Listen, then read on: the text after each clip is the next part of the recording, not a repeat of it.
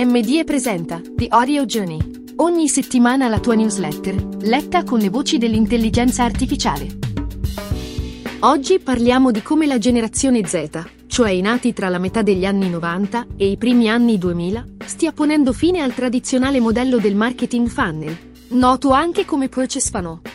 A rivelarlo è l'ultima edizione del Trust Barometer di Edelman, che è una delle più grandi aziende di pubbliche relazioni e servizi di marketing al mondo.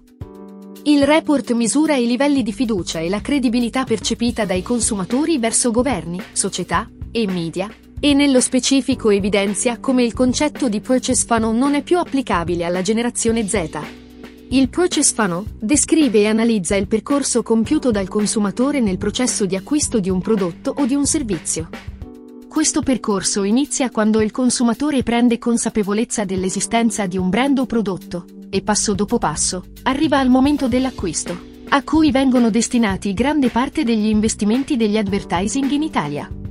Infatti, la quota investita in branded entertainment, che agisce sulla parte superiore del funnel dove si crea awareness, si aggira tra i 600 e i 700 milioni, su un totale pari a circa 10 miliardi di euro.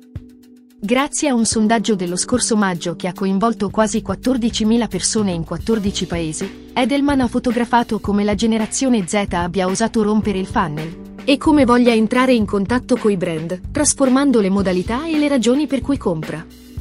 Dal report si evince come la relazione d'acquisto di oggi è troppo dinamica per un funnel lineare. I consumatori vogliono un coinvolgimento continuo con i brand. Il 79% infatti vuole consumare i contenuti del brand, partecipare alle sue attività, connettersi sui social media e condividere feedback. È evidente come il coinvolgimento crei fiducia nel brand, ma quando i marchi mancano di pertinenza o autenticità, i consumatori si disimpegnano.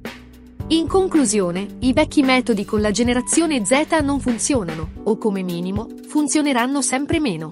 E tu, sei disposto a spostare una parte del tuo budget dalla conversion alla brand awareness per conquistare la generazione Z?